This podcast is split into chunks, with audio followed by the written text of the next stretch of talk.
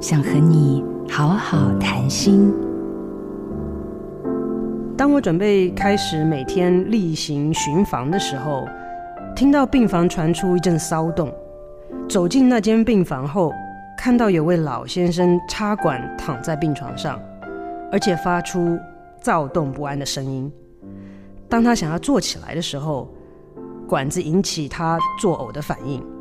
接下来，护理师把老先生的手绑起来，强迫他躺下，避免他自己把管子拔出来，造成危险的后果。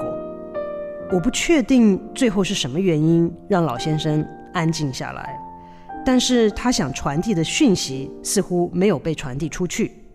当时，如果有人对他说出了他本来想说的话，例如“我的喉咙里有个管子，我不能讲话，我一直在干呕”。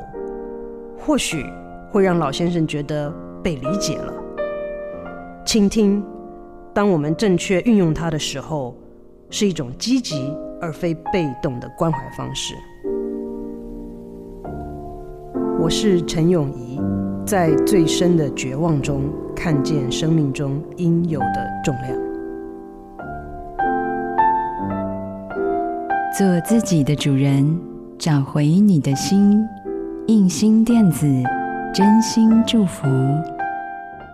好家庭联播网，中部地区古典音乐台 FM 九七点七，北部地区 Bravo FM 九一点三。